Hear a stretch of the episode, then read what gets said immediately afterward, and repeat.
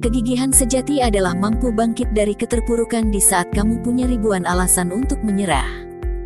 Tidak ada rencana yang sempurna. Di tengah jalan, kamu akan menemukan banyak masalah. Kadang rencanamu berantakan. Apa yang kamu bayangkan sering kali tidak sesuai kenyataan, yang membuat kamu terpuruk dan merasa ini adalah takdir.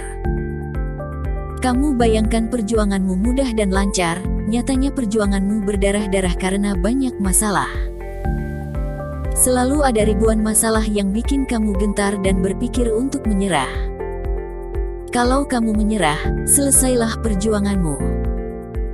Kalau kamu punya seribu alasan untuk berhenti, kamu harus punya seribu satu alasan untuk bangkit lagi. Kamu harus cukup gigih dan ngotot untuk meraih mimpimu apa pun yang terjadi.